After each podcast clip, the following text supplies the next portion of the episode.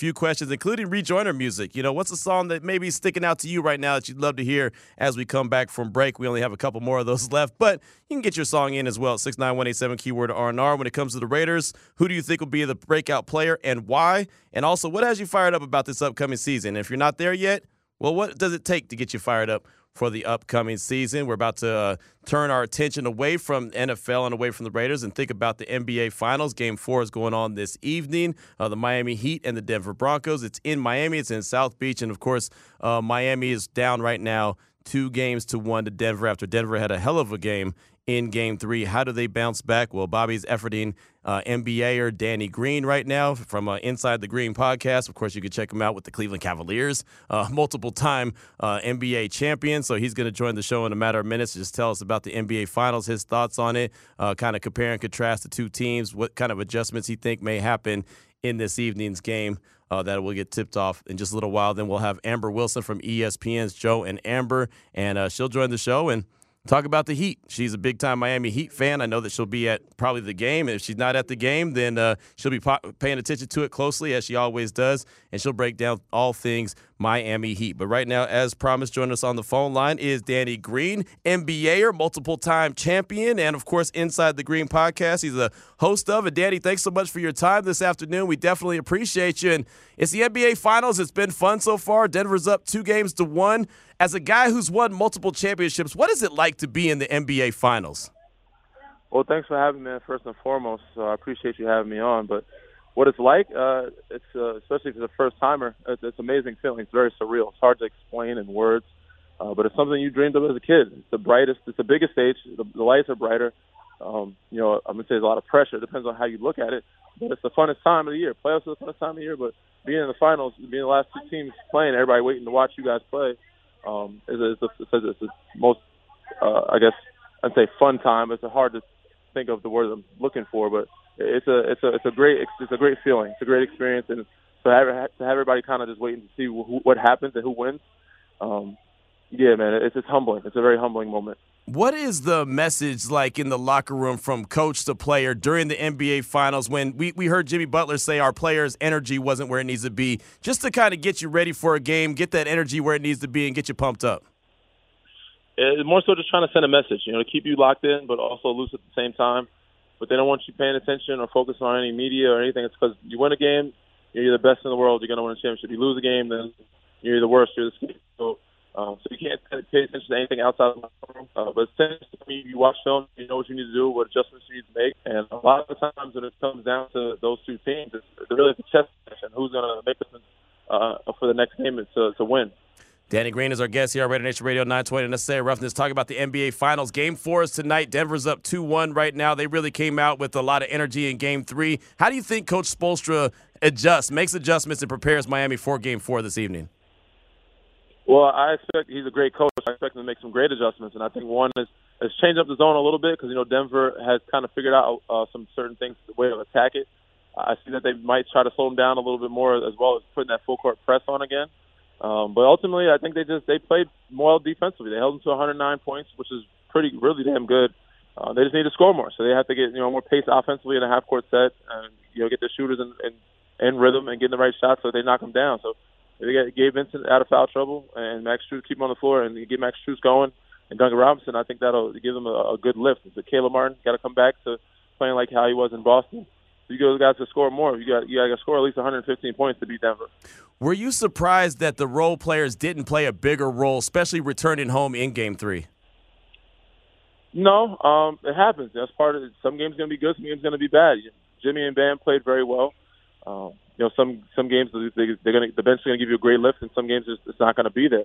Uh, but you got to find it somewhere. You know, Kevin Love has done a great job in other games. Uh, Kevin, Kyle Lowry's done some great jobs. Caleb Martin, Duncan Robinson, Max Strus, Gabe Vince, all those guys have had huge games throughout the series. There's going to be a day where you know you just hope it doesn't happen in the finals or where it costs you the series. Um, but I expect those guys to fully bounce back and, and play a, a, way different game than they did in Game Three. You know, it's funny because Denver hasn't been in the finals before, and so your casual fan probably hasn't seen a lot of the Joker, hasn't seen a lot of Jamal Murray, but both of those guys messed around and had a triple double in Game Three. How amazing is that? We haven't seen that ever in the NBA Finals before. Those guys are special, man, and can't t- talk enough about them and how good they are. Uh, but they also make the guys around them better, make the game easier around those other guys. So that's another reason why Denver's been one of the best teams in the league all year, and you know the best team right now. But um, yeah, so I, I think both teams don't have a familiarity with each other. So I think it's it's weird for both of them playing each other in the finals. Nobody knows how Denver operates and Miami operates. Miami same. So Denver is like they're messing, miscommunicating defensively because you know Miami's calling different switch plays you know defensively. So it, it's it's new for both of them. But you know the first two or three games, I feel like it. First two really, I feel like games, and then these next you know games, you know, two through four, three, four, and five are the games that kind of dictate the series. You know, when you were in San Antonio, you guys were very sound defensively, and, and, I feel like Miami's very sound defensively as well. But when you're defending a guy like the Joker and Murray, and then you got Porter when he's on, and you've got other guys contributing, how do you really commit to that side of the ball, and then also be knocking down shots like you said, trying to get 115 to win that game? Say that last part again. How do you get guys to how, do what now? Well, how do you after you get locked in on defense? How, how do you have enough energy to go and get that 115 points on the other side? Well, you got to use your use your defense and let allow you to, to, to offense, but you got to allow it to give you some easy offense, which will keep you in rhythm. If you get defensive turnovers and steals, get out and run and get some transition threes, it'll keep your shooters in rhythm. You'll get some easy baskets. Hopefully, get to the free throw line more, and by getting those lifts, it'll it'll, it'll get you an opportunity to, to keep those guys um, even a half court set, you'll feel more confident in rhythm. You said uh, earlier that Erik Spoelstra is one of the best coaches in the league right now. What do you thought about the job Coach Malone has done for the Nuggets? He's done an amazing job as well. He made the right adjustments. The reason why they won Game Three, they uh, they found a way to beat the zone, attack it, um, get his other guys involved. Christian Braun did an amazing job, especially in the zone, and just rebounding, get on the glass, and, and making sure those guys, other guys, are effective, even though they're not making shots or playing well offensively. You know, KCP, MPJ, even though they have big, big offensive nights, they played a lot better defensive game than they did in game two. Christian Braun is a guy I wanted to ask you about. I really like his energy. He gets it done defensively, and then all of a sudden he's getting those easy buckets on the other end, like you mentioned. How how important has he been to Denver's success lately? Uh, huge importance, and they're going to need that from Bruce Brown as well, said, and the other guys that they play on that, on that floor. Um, I said I, I expect MPJ and KCP to give him a better look because you know Jokic and Murray have been, have been amazing and continue to play that way uh, for the rest of the series. You hope they do if you're Denver, but you're going to need more help from the others, just like Miami. Those are the guys that dictate the series and it's going to determine you know, who's going to come out on top. Again, we're talking with Danny Green here on Raider Nation Radio 920 Unnecessary Roughness. Just got a couple more questions for you. Do you have a gut feeling of how this game's going to go this evening, Game Four? Yeah, I think this one's going to be a lot closer than the last game. I think Denver kind of handedly won that game. Uh, they were up by 15, 20 most of the game, and then maybe just cut the you know 10 to 12, and they ended up winning by I think maybe close to double digits. I think this one is going to be a lot closer but I still think Denver might get the edge by like four to six points. Ooh, if they get that, if they win that, go up three one, return back to Denver, it might be it might be lights out for the Miami Heat. I, I did want to ask you, Danny. We're here in Vegas. Uh, coach Becky Hammon is part of the Aces. She's the the head coach. They won a championship last year. They look like they're going to be really good this year. What is it about her? You you worked with her. What is it about Coach Hammon that that gets the most out of people? I mean, I can't tell from the, the f- female side or on that side of it, but I know she gets the best out of her players and I think she get. I mean, obviously they have a really good team too. They have the talent. She's learned from the best in pop, mm-hmm. and uh, she knows how to push and, and get those guys, get those girls to focus in and, and to lock in, and also to play their, their highest potential. So that's just something all San Antonio Spurs descendants have done. What is it about being in that organization and learning from Pop? It just seems like everyone gets it. Just how they operate. You know, they operate at a high level military. I won't say military, but very disciplinary level, mm-hmm. and um, you know, guys are know what's at stake. They, they they work well together. They have good chemistry, and they don't think that they're bigger than the game. The biggest thing is the ego and, and knowing what the bigger picture is. So everybody's playing and working together for the, a greater cause.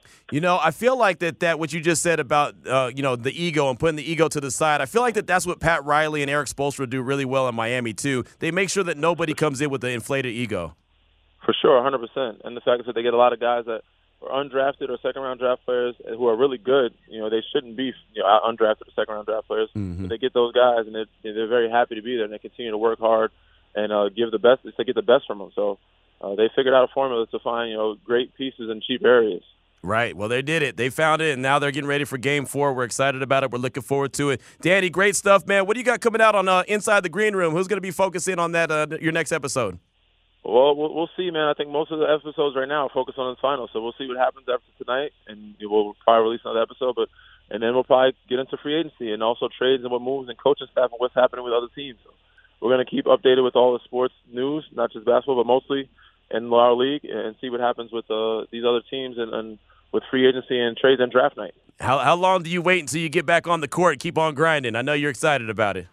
Not too long. I'll get out there soon, so uh, I'll be back. Uh, hopefully, full health, full strength. I am at full health and full strength, but I'll be back out there sooner than later uh, for my off-season workouts. There you go. Well, Danny, thanks so much, man. Enjoy Game Four. I appreciate you. We'll talk soon. You too. Thank you. Yes, sir. Yes, sir. Danny Green right there. Cleveland Cavaliers guard. Inside the Green Room is the podcast. Uh, breaks down the NBA. Uh, wanted to have him a few more minutes, but his phone sounded like he was starting to shake out and break up just a little bit. So I didn't want to. I didn't want to hold on too long. But it's great to catch up and just even hear what it's like the mentality going through NBA finals and you know just what a guy is thinking about and and how to keep your mind straight, especially when you're trying to win the ultimate prize, which is the Larry O, the big time trophy. So uh, want to be a champion. He's a three time champion uh, with the San Antonio Spurs. Many thanks to Danny Green for joining us there, giving us a few minutes of his time. 702 365 9200 69187 keyword RNR. You want to chime in on the NBA Finals, how you think game four is going to go? You can do that. And of course, uh, definitely want to hear from you about the silver and black. What Raiders breakout player you think they'll have this year, and uh, what gets you fired up about the upcoming season? And if you're not there yet, at what point will you get fired up about the upcoming season? Let us know about it. It's 411. This is Raider Nation Radio 920 just having fun. I, and it's so funny. I guess I should have asked Danny this. We just had Danny Green uh, from the Cleveland Cavaliers on talking about the NBA Finals. He's a three time champ. I should have asked him, even though his phone was messing up a little bit, I should have asked him about a song stuck in his head. I've been getting, or we've been asking for requests for rejoiner music because I was walking around singing Dorrough music, uh, Ice Cream Paint Job. For some reason, I still to this minute don't know how that song got stuck in my head. I really don't. I have no idea. Normally, I'd have a good idea. Lucy, who sits at our front desk, if you ever come and pick up prizes, you'll see her. She always has her music on. She has a really good playlist, and every time I walk in from the parking lot, her desk is right there. So I walk in, and it always catches my ear. Something that she's playing catches my ear, and I'll point out, like earlier, it was Ja Rule. So I walked by and Ja Rule was on. I was like, where would I be without my baby? Like, that was what I said. And she started laughing. She's like, man, I used to be obsessed with Ja Rule. And I was like, who wasn't? Right? Everybody was a big fan of Ja Rule except for Bobby, who just waved, waved his hand. But so often, I'll walk by Lucy's desk and I'll hear something and we'll stop and I'll start talking about, oh, I remember this song, this, that. And I even asked her, Bobby, I went to her desk a little while ago and I was like, hey, were you playing Ice Cream Paint Job earlier? Because somehow that song stuck in my head. And she said, what song? I don't know who that is. And I was like, oh, I guess, Uh-huh. guess that wasn't you. So I don't know. I still don't know right now, Bobby, how that song got stuck in my head. It's probably one of the kids playing it this morning. What what kids? Where are you talking about? Where? You got kids, don't you? They They listen to music, don't they? Yeah, man. They, Bingo. They're not awake when I'm up at you know how kids are. Uh, maybe it was on in the background. You never know. I have no idea. But all of a sudden, out of nowhere, I'm walking up and down the hallway. I think this is even before you got here. And I started singing, Yeah, buddy, roll like a big shot. You know, I just, I don't get it. I don't know why. I don't get it either, but that's not my thing. Speaking of Lucy, by the way, big happy birthday to her tomorrow. Oh, that's right. It's her birthday tomorrow. Happy birthday, Lucy. I like Lucy. She's a good kid. She's she puts great people. She puts up with my crap. I like her. Yeah, hey, look, man. She puts up with all our crap, right? And we, and please, please believe that. Some with different levels than others. Right. Obviously. There's a lot of crap that flows around sometimes, and she puts up with all of it. So we definitely appreciate her. Uh, we appreciate everyone who uh, deals with our stuff, from uh, Natalie to Michelle or Melissa. My bad. Who's Oh, she's gonna like that. Nice job. Melissa's like, who Where- the hell, where- Michelle? where- where's your ne- Where's your next job, dude? That's one you don't mess with, Melissa. well, you don't I'm want. just yeah. telling you. Or Danielle. Danielle's in charge of Da- payroll. Danielle, you can get around here but and she's there. in charge of payroll. That's the most important one. Come on, the Danielle, you can get around here or there, but you just don't mess with Melissa. I know. She Just told saying. me. I'll tell you this. You know how I know who Melissa is. She told me that her favorite song was Eamon, and I can't say the name of the song because, well, you'd have to dump it. But do you remember that song back in the day from Eamon? Obviously not.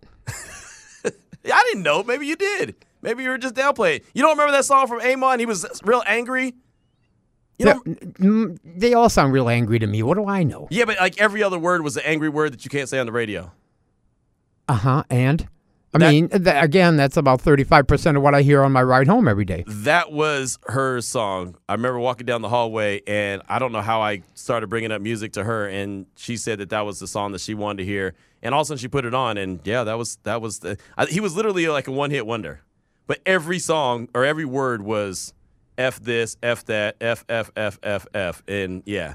and so that's that's her. Uh, well, she, well, she's an Eagles fan, so there that's that's her anger. She's an Eagles fan, and Philadelphia. Right. yeah, all things Philadelphia, right? But she's rocking with the Golden Knights, though.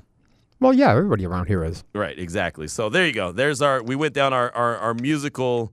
Um, our, I don't know what you want to call it, the little rabbit hole that we went down today. Oh, we believe me. Let me show you this list, pal. We could rabbit hole for another four hours. I, I know. I'm already knowing. We got a lot of great requests. Matter of fact, Jim from Yonkers hit us up on the don'tbebroke.com text line six nine one eight seven keyword R and R. Matter of fact, this song that he requested, we could actually let this run for about four hours. He said the Sugarhill Gang, Rapper's Delight. Thank you and have a great weekend. Nuggets and OKC made a trade today. Crazy. Yeah, that's right. Uh, the Nuggets, they, and I don't really understand. Thank you, Jim, for that text, by the way. I don't really understand all the parameters of the trade. Like, I saw it, but I don't understand it, right? I mean, I, I know what they're doing. They're, they're collecting draft picks. Oh, there you go.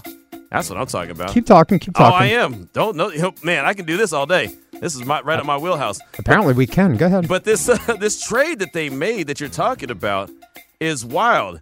The Denver Nuggets are acquiring the least favorable of Oklahoma City's first round picks in 2024, the 37th pick in 20, the 2023 draft, and the 24 second round pick for a protected 2029 first round. Like that, I mean, that's so confusing right there. That is totally confusing. well, that's like most drafts, uh, like most trades, isn't it? The the illustrious player to be named later and such. Right. It just it, it just kind of blows my mind. Woj goes on to say the Nuggets are trying to maximize their championship window, and this deal gives them some additional chances at low cost contracts and trade tools for OKC. Another first round pick deep into the future, very deep, twenty twenty nine. Wow. I mean, what do you? I I don't. I hate trades like that. I hate trades where. The NFL does that a lot too. My fifth round draft pick from 2028 or whatever. Yeah, I don't. I don't like those way down the road because what the hell is that going to do for whoever's in the front office at that point? They probably won't even be there. That's the point too. I mean, half these people, especially GMs and coaches, they go quickly. So Exactly, exactly. And then he goes on, Woj goes on to say Denver still owes Oklahoma City a 2027 top five protected first round pick. But again, 2027, we're in 2023. Like there's guys in OKC that aren't going to be there in 2027, so it's not going to matter. we might actually have an A's team in this town by 2027. Oh, don't get me started Uh, on that. uh, allegedly. Yeah, don't get me started on that. Those guys look like they have no clue at all what they've got going on. I, I've said it so many times, I'll believe it when I see it. I'm not looking forward to it. I'm not even pounding the table for it. If you want to bring a baseball team to Vegas, I'm all for that. I'd be all for it, Bobby, but let that be Vegas's team. Yeah. Not let not not the team that's ran by who it's ran by. Mm-hmm. Because that is an absolute joke. I don't know if you've been paying attention to any of the Somewhat. the the little hearings that they've been having or whatever. They Mm-hmm. don't even sound they don't even sound like they're they know what they're talking about when they're talking to the people they need to know what they're talking about too.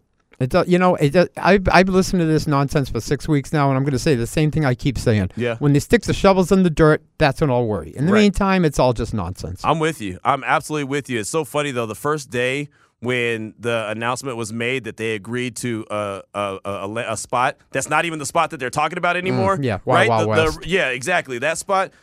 All of a sudden, it's like all the people from the A's wanted to go on this big media tour.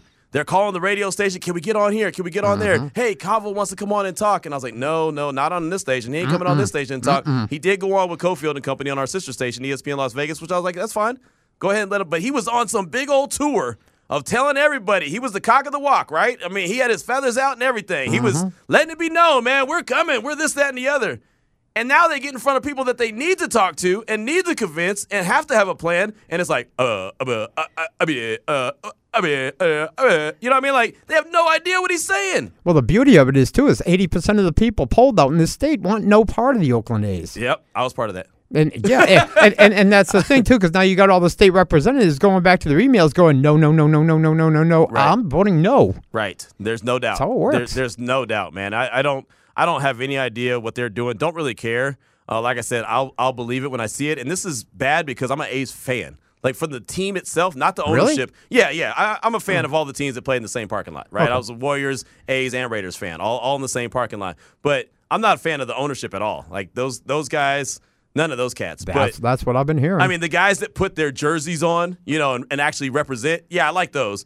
Most of those guys right now are the Aviators. yeah, Which, very, the- very much so. Like all of way- last year's Aviators are this year's A's. Exactly. Which, by the way, you can hear their their games right here on Radio Nation Radio 920. You see how I put that together? See, that was a nice Nice. little plug. Yeah, it's professional. Very good. Right. Exactly. But I, I'd rather go to Las Vegas ballpark and check out the Aviators. Absolutely. You know, it's it's reasonably priced. The ballpark is awesome, and I know what I'm getting. Yeah. I'm getting minor leaguers trying to get to the league. You're going to get a team that's going to actually put on a little more effort.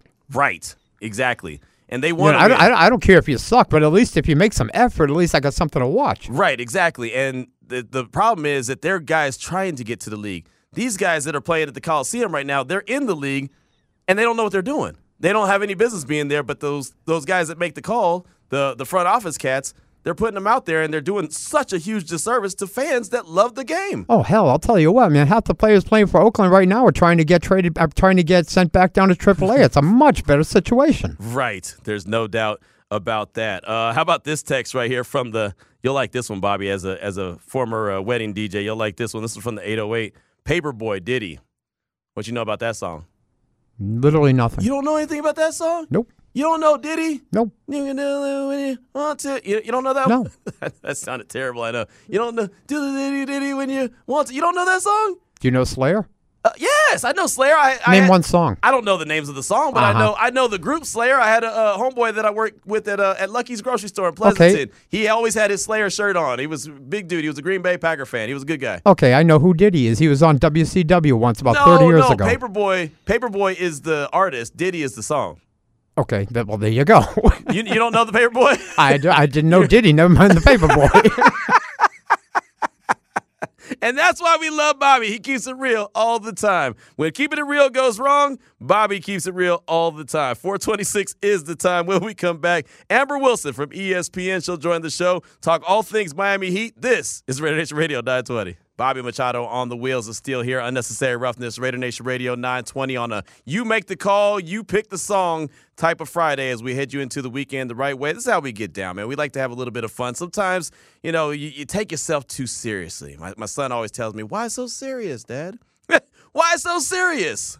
So we're not being serious. We're just having a, a fun time today. Joining us in a few minutes will be Amber Wilson as uh, Bobby is efforting her right now. She's from ESPN. We'll get her on to talk all things Miami Heat as the Heat are going to be taking on the Nuggets, hosting them. And I'm looking up at the screen right now. I'm seeing Bam Adebayo warming up, getting prepared for game four. We threw the question out there on the don'tbebroke.com text line at 69187 keyword R&R. Who do you think will be the Raiders breakout player and why? Let us know about that. And also, what has you fired up about the upcoming season? Or maybe you're not there yet. If you're not there yet, what will it take to get you fired up about this upcoming season? Joining us now on the phone lines, as promised, from ESPN's Joe and Amber, 7 to 9 Eastern Time on ESPN, is our good friend Amber Wilson. And Amber, thanks so much for your time. Definitely appreciate you. And the most important question I have to ask you above everything else I know you were at the salon, you were getting your hair did. Is your hair game four ready? it is game four ready now. So I feel good about the game tonight. It was not game three ready. Maybe that was the problem, Q. Maybe the problem was my hair. So and that's all taken care of now. The Heat can go ahead and win one tonight. There you go. And see, I knew you would take responsibility. I knew you'd hold it down like that and uh, and have a good time with it. So here we go. Let's jump into the NBA Finals again. Two one right now. The Nuggets uh, after winning Game Three. Uh, in your opinion, what really went wrong for Miami outside the fact that Denver just played really big against them? Uh, well, that's one of the problems here, right? But we've seen Miami overcome that size. Denver is the bigger team. That's the reality of the situation.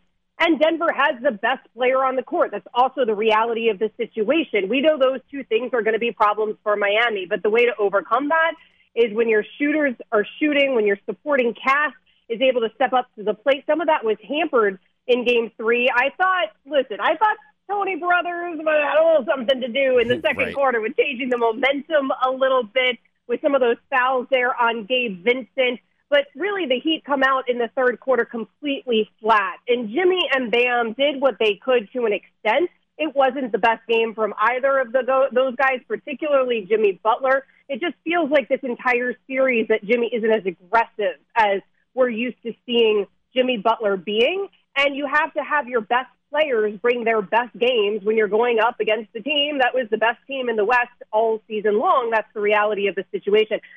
They out rebounded. I thought they out toughed Miami. And that's a strange thing to say because the one thing that you can count on normally from Miami is their toughness, the tenacity, that they just never quit. They keep coming at you no matter how far they get down. They love a double digit deficit. They love to claw their way out of those situations. It just didn't feel like that for some reason in game three. No, it really didn't. And I was surprised because it was back home, right? I mean, I could see it happening on the road, but at home, I thought that Miami would be in a really good position and the role players would step up in a major way. And it seemed like they were just off, like you mentioned, especially in the second half. Yeah, it, it really felt like everybody was a little off. I mean, I do think, listen, there's criticisms of Bam. Sometimes he settles for jumpers that he shouldn't be settling for. But at the same time, I have been really impressed all series long with Bam. So even though I know some Heat fans were hypercritical, if we want to nitpick, we can nitpick. He wouldn't be where my focus is in this series. I've been really impressed by what he's been able to do. When everybody told me that going up against Jokic, Bam Adebayo wasn't going to be able to do anything on either end of the court this series. He's been able to do a lot. Outside him, it's been a bit inconsistent. Obviously, in game two, the supporting cast was remarkable. In game one, you had complete no show from mm-hmm. some of those guys, like the Max Struses of the world and the Caleb Martinsons of the world. Game three, it felt somewhere in between. Game four, they're all going to need to be on the same page. Yeah, no, game they, on they paper, will. we know what it looks like. Q, that's the reality of it. On paper, Denver's the better team capitalize on some of those intangibles on the actual court and let the game play out. Right, exactly. Again, ESPN's Amber Wilson is our guest here on Raider Nation Radio 920 Unnecessary Roughness. So, uh, Coach Spoelstra, one of the best, if not the best, in the game right now as far as head coaches go. I know he's got something up his sleeve. I know he's got some adjustments coming up for this evening. What do you think he can do to kind of counterpunch with what Denver did in game three?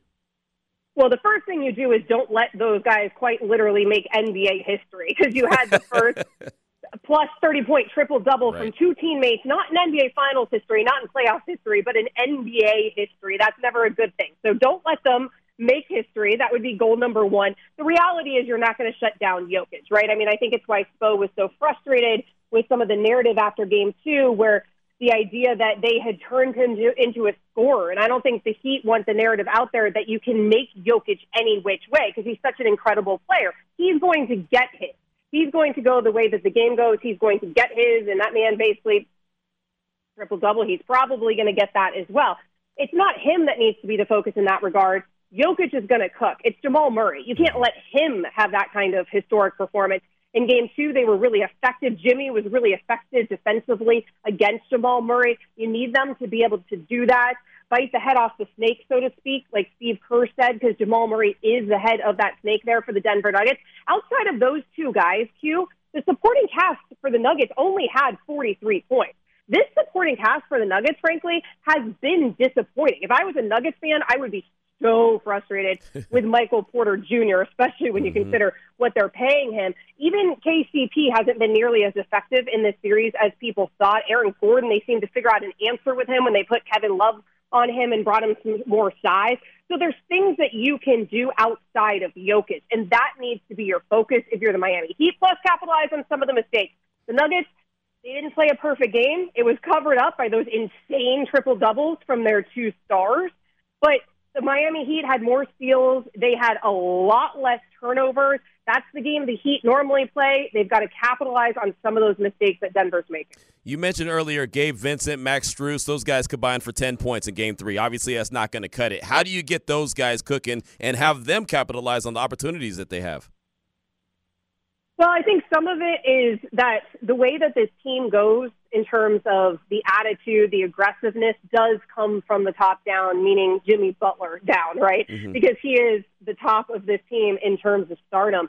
And again, I just felt like the tone that was set in that game wasn't the same tone that we're used to seeing from this team. I think those guys are going to have to feed off the energy from Jimmy. I think Jimmy is going to have to be a lot more aggressive generally on both sides of the court. The shooters are going to do their best to shoot. You hope that they're in rhythm because they're going to have to be in rhythm to beat this Denver Nuggets team. We know what the Heat's been doing there from beyond the arc. It's been remarkable all postseason. I would imagine maybe Spo gives a little bit more time in this game as well to Duncan Robinson because we didn't see him in game three as much as we saw him there in game two. Let the shooters shoot, but at the same time, Jimmy Butler needs to set the tone, be aggressive, and also Jimmy needs to get inside more often to allow some of that space, draw the attention away from the Max Struses and Gabe Vincent's of the world. How much do you think Jimmy Butler's ankle is still kind of bothering him a little bit? He's still been playing well, but ever since he tweaked that ankle, it hasn't quite been at the same level. I think it's bothering him. I think it's a problem, if I'm being honest. I don't Okay. think it's an excuse. Don't Right. get me wrong. Right, right. I'll be fair, right? He's Yeah. out there, too. He's out there. He's playing the whole game. I mean, it's not an excuse, but I do think it's a reality. It seems like he hasn't been quite the same player. So I think there's something to it. Mm-hmm. Now, who knows? I know we had Kendrick Perkins on our show, uh, Joe and Amber, Monday through Friday, 7 to 9 p.m. Eastern, ESPN Radio. Check it out. Nice. That's how you plug. We had Kendrick Perkins on our show yesterday. Perk said about 45 minutes before you go in the game, you go see the doctor. You know, gives you a shot in the side. He gives you that good, good. You don't feel anything. So if Jimmy's ankle hurts, it shouldn't be a problem. I don't know. I never played professional basketball. I mean, I would be wouldn't be able to walk up the you know I wouldn't be able to walk into my driveway if Right. I had Jimmy's ankle. I would imagine. Nevertheless, play a basketball game. I think it's a reality. I don't think he's completely right. I just don't think it's an excuse. And there is no tomorrow, right? Like if you're mm-hmm. Jimmy Butler, if it ain't broken, get out there, give it everything you have. We saw it in 2020. Unfortunately, he also wasn't completely right in that. He gave that everything he had. He weren't completely right in that finals against the Lakers. Bam was coming off of an injury. We had a Tyler Herro injury that year as well. None of that's excuses, though. Everyone's banged up at this point in the season. You've got to bring everything you can against this Denver Nuggets team. So, as a Miami Heat fan, what are your expectations? You know this team better than anybody. What are your, your expectations for this evening's game? How do you think they're going to come out and react, especially from the opening tip?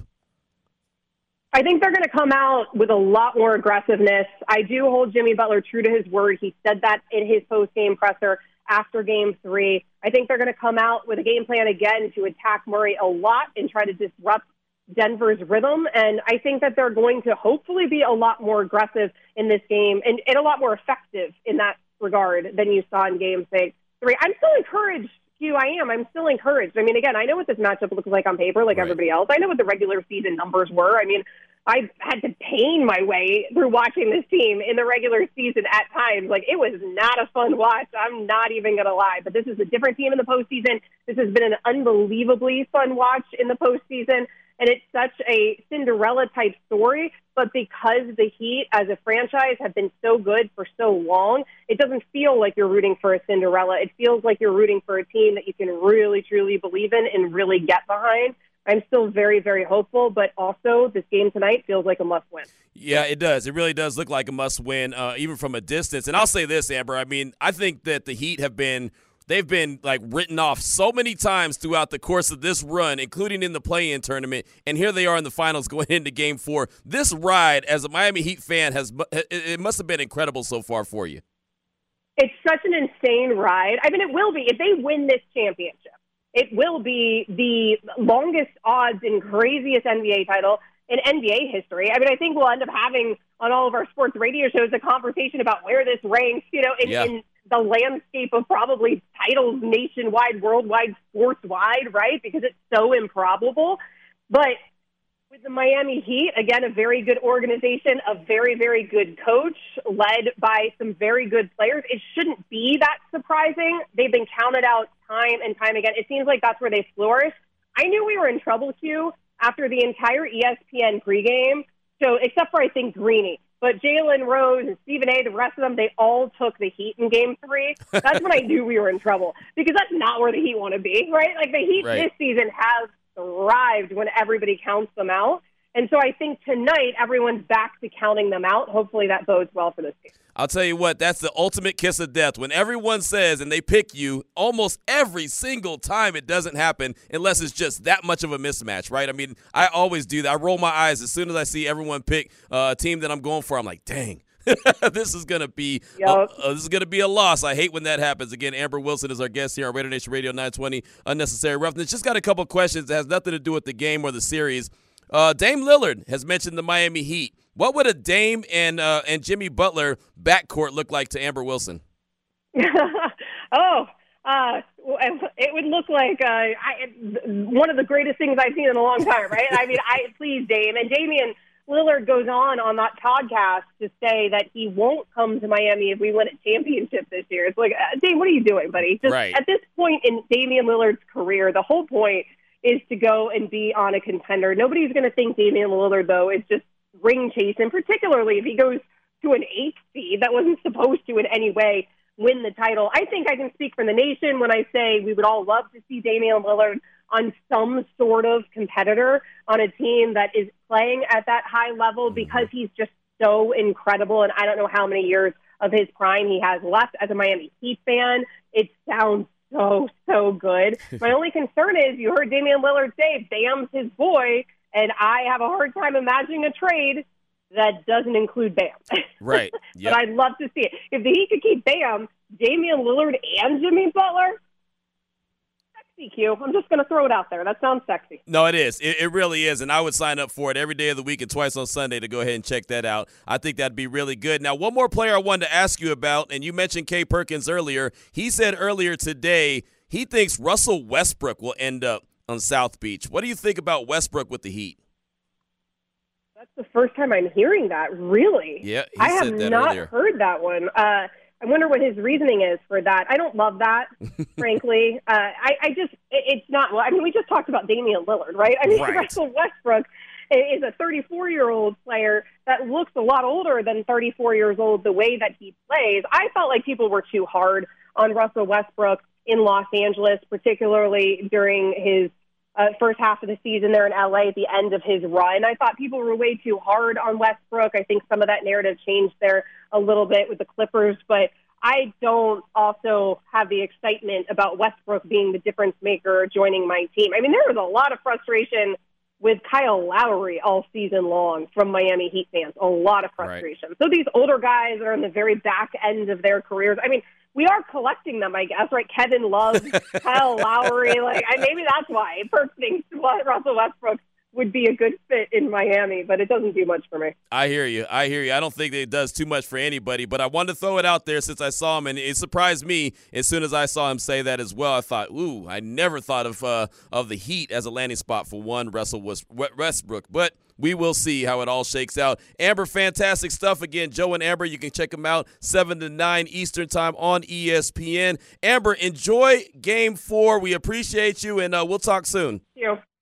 There she goes, Amber Wilson, Joe and Amber, ESPN. Definitely appreciate her. And as I look up at the TV screen in our studio, 52 minutes and 19 seconds away from tip off, and Chris Tucker, one Chris Tucker, yeah, that Chris Tucker is sitting there at the table right there with Greeny and Stephen A. and Jalen. Jalen uh, Jalen Rose and uh, Mike Wilbon all getting ready for that game, game four. Should be interesting how it shakes out. I gut feeling tells me that that Denver's going to win it, but I feel like Miami has to win it, right? I mean, I just I don't want to overreact to what I saw in game 3, so I've been saying that Miami's going to win it because that's just what they've done all all playoffs long. Every time you get ready to count them out, they bounce back and they win a game. So I'm on that strength, I keep saying that Miami's going to win, but man, if Denver if Denver acts like they did in game 3, then Miami might not have too much of a chance. But again, 50 about 1 minutes about 51 minutes away from tip off. We'll start to find out exactly how it goes down. Again, many thanks to Amber Wilson, Miami Heat fan. And you heard her at the top, Bobby. Her hair is game four ready. So there's that. She hit me earlier and said I was at the I'll at the salon. I'll, I'll, I'll hit you later and let you know exactly what time I could hop on. And so that's why I uh, I threw that little that little gem in there about her hair. You got to have priorities in life, guys. Hey, look, Bobby, I know you don't have priorities when it comes to the hair. You just not recently, anymore. No, you recently cut the hair, and I, I, I think when was that? About a month ago, you cut your hair. Was it that long ago? Uh, last February. Yeah, I've, I've, shaved it a couple times since, but but yeah, but when's the last time you shaved it? Uh, three weeks ago. Yeah, that I had never seen you without a hat on or a beanie cap on, and so all of a sudden I walked in and I was like, "What the hell? Where's Bobby? Ain't got no hair. What's going on?" And you had just shaved it, but. You, you mentioned priorities. I have a priority. Every single Saturday, I go get my hair cut. Every Saturday. Like cool. every Saturday. I have to. It, that's a priority. That's well, everybody has their thing. That's cool. and I guess that's my thing, right? Bobby's. I used is, to have hair. I used to have a whole bunch of hair, but as you get older, it gets thinner, and finally, it just got to the point where it's like I don't want to be the old guy with one strand of hair wrapped around. Forget it. Just cut it all off. There you go. I'm not mad at you. I'm not mad at you. Keep doing your thing. Of course, Bobby is holding it down. Been holding it down all afternoon here on Raider Nation Radio 920. Got a couple texts I want to get to on the don'tbebroke.com text line at six nine one eight seven keyword R and R. This one's from Brad in Concord. Uh, he said, I'm always fired up when the season nears in general. However, once the games start, determ- uh, start determine if I stay that way or angrily shake my head again each week. So uh, Brad said he gets fired up as soon as the season gets near, and depending on how the games shake out, depends on how long he stays fired up. But then he also said, I'm thinking Jakorian Bennett may be the surprise just from the athletic abilities we've heard about. For the tunes, how about Beastie Boys Intergalactic? It's a good pop to to it, like hopefully the DBs will have. Uh, Bobby, your list is so long, we can't get any more on. But it's a shame because that's a good one. Actually, That that's a really That's good really rejoin. I like that one. There you go. Well, see, just write it down. Write it down, put it in your notes, and next time we do this again, and we'll have to do this like at least like once a once a month or so on, on Fridays. You know, heading into the weekend, why not? Just have a little bit of fun. I like I like getting the different, you know, the different uh, uh, requests for different songs, and, and some of them I know really well, some of them I'm a big fan of, some not so much, and then getting your reaction is even better.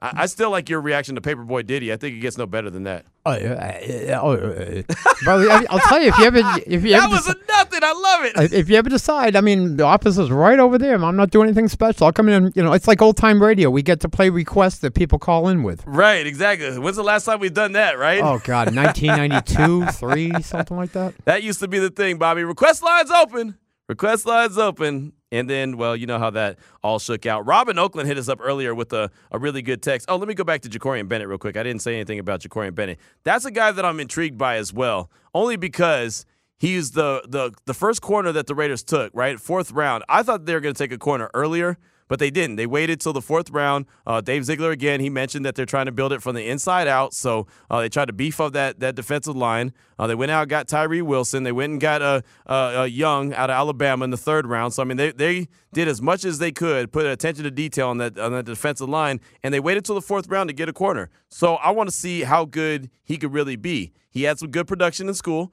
at Maryland. He was across from Deonte Banks, who was a first round draft pick. So obviously he got a lot of attention. A lot of balls went his way, and he pretty much held his own. Right, he's very fast, like you mentioned. Uh, he's got those athletic traits. He could jump out the gym. He's just got to be able to make sure he can cover. From what I saw on, and this was just one drill, and I'm not going to overreact to one drill, but he was running stride for stride with Phillip Dorsett, and Brian Hoyer tried to hit Dorsett on a deep ball, and Bennett was right there. He was right there with them stride for stride, and, and the ball uh, fell to the ground. Nice little pass break up from Bennett. But again, that was just one little drill. Not going to overreact, but just you could see that the speed is there. He no doubt about it has it. So I'm interested to see what what he looks like. And when he gets onto the field, I mentioned it earlier. I went through the cornerback room and how many different cornerbacks the Raiders have from guys like uh, Amik Robertson, Duke Shelley, David Long, Sam Webb, Jakorian Bennett, Brandon Facyson, uh, Tyler Hall, Nate Hobbs. Uh, the list goes on. Bryce Cosby, Ike Brown, Azizi Hearn, Jordan Perryman. I mean, all those guys are in the cornerback room right now. So that's a pretty deep room. And obviously, when you have 90 or 91 players on your roster, you have deep rooms everywhere. But how does it shake out, right? How does the depth chart end up shaking out with the corners? So I want to see where Jakorian fits in and how quickly he can get onto the field. That'll really determine if he could be, you know, a guy that that uh, you know ends up showing and kind of breaking out uh, his rookie year. So thank you so much for that text, Brad. We do appreciate you. I wanted to go back real quick to Robin Oakland's text when he was talking about Luke Masterson, and I, I, identified the linebacking room yesterday as the weak link. And Divine Deablo is a guy that we all expect to have that breakout. I called him the breakout player earlier when the show started today. But if Masterson could step up and be that guy, and there has been some good, you know, good reviews on him. He played well as a rookie. He, did he make mistakes? Sure. But as an undrafted free agent, he was out there, got a pretty good amount of burn. Darien Butler was another undrafted free agent, but he didn't get as much burn defensively. He got a lot on special teams, but Masterson got a lot his rookie year as an undrafted free agent. If he can grow into that position, like Rob said, you know, it's uh, it's tough to make a comparison and, and say Brian Urlacher like, but he said that, you know, it kind of reminds him of a young Brian Urlacher.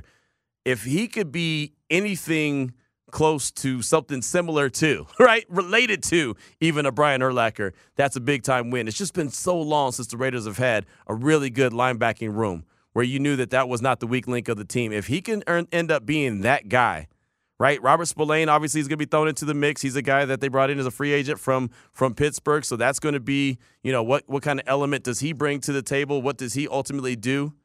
Right? I know he stuffs the run, but you know, how often is he going to be on the field? Divine Deablo obviously is going to get a lot of burn.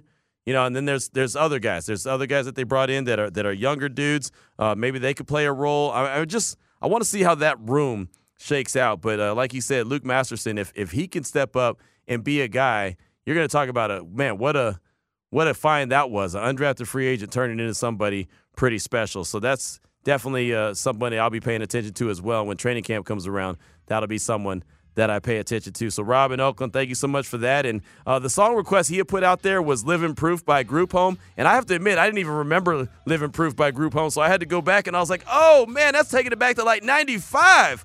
I was barely in high school, I was getting out of high school, and I got out in high school in 94. Well, I don't know how much I ever really attended high school, but You got out of high school in 1994? 94, yeah. Yep. Youngin.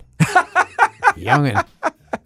And right now, someone else is saying, "Damn, Q, you're old. You got a high school in '94, and you're talking about I'm a youngin." So there's that. Bobby, thank you so much for all the efforts today behind the wheels of steel and making us go. We definitely appreciate you. Many thanks to my man Tashan Reed from the Athletic, Mike Mike Giardi. Uh, he also joined us talk all things NFL. We heard from Brandon Facyson, his presser, uh, Danny Green, Cleveland Cavalier. We appreciate him and Amber Wilson. We just heard from her as well. And of course, Raider Nation, you too at 702 365 9200. We'll be back on Monday. It's Raider Nation Radio 920. Have a good one.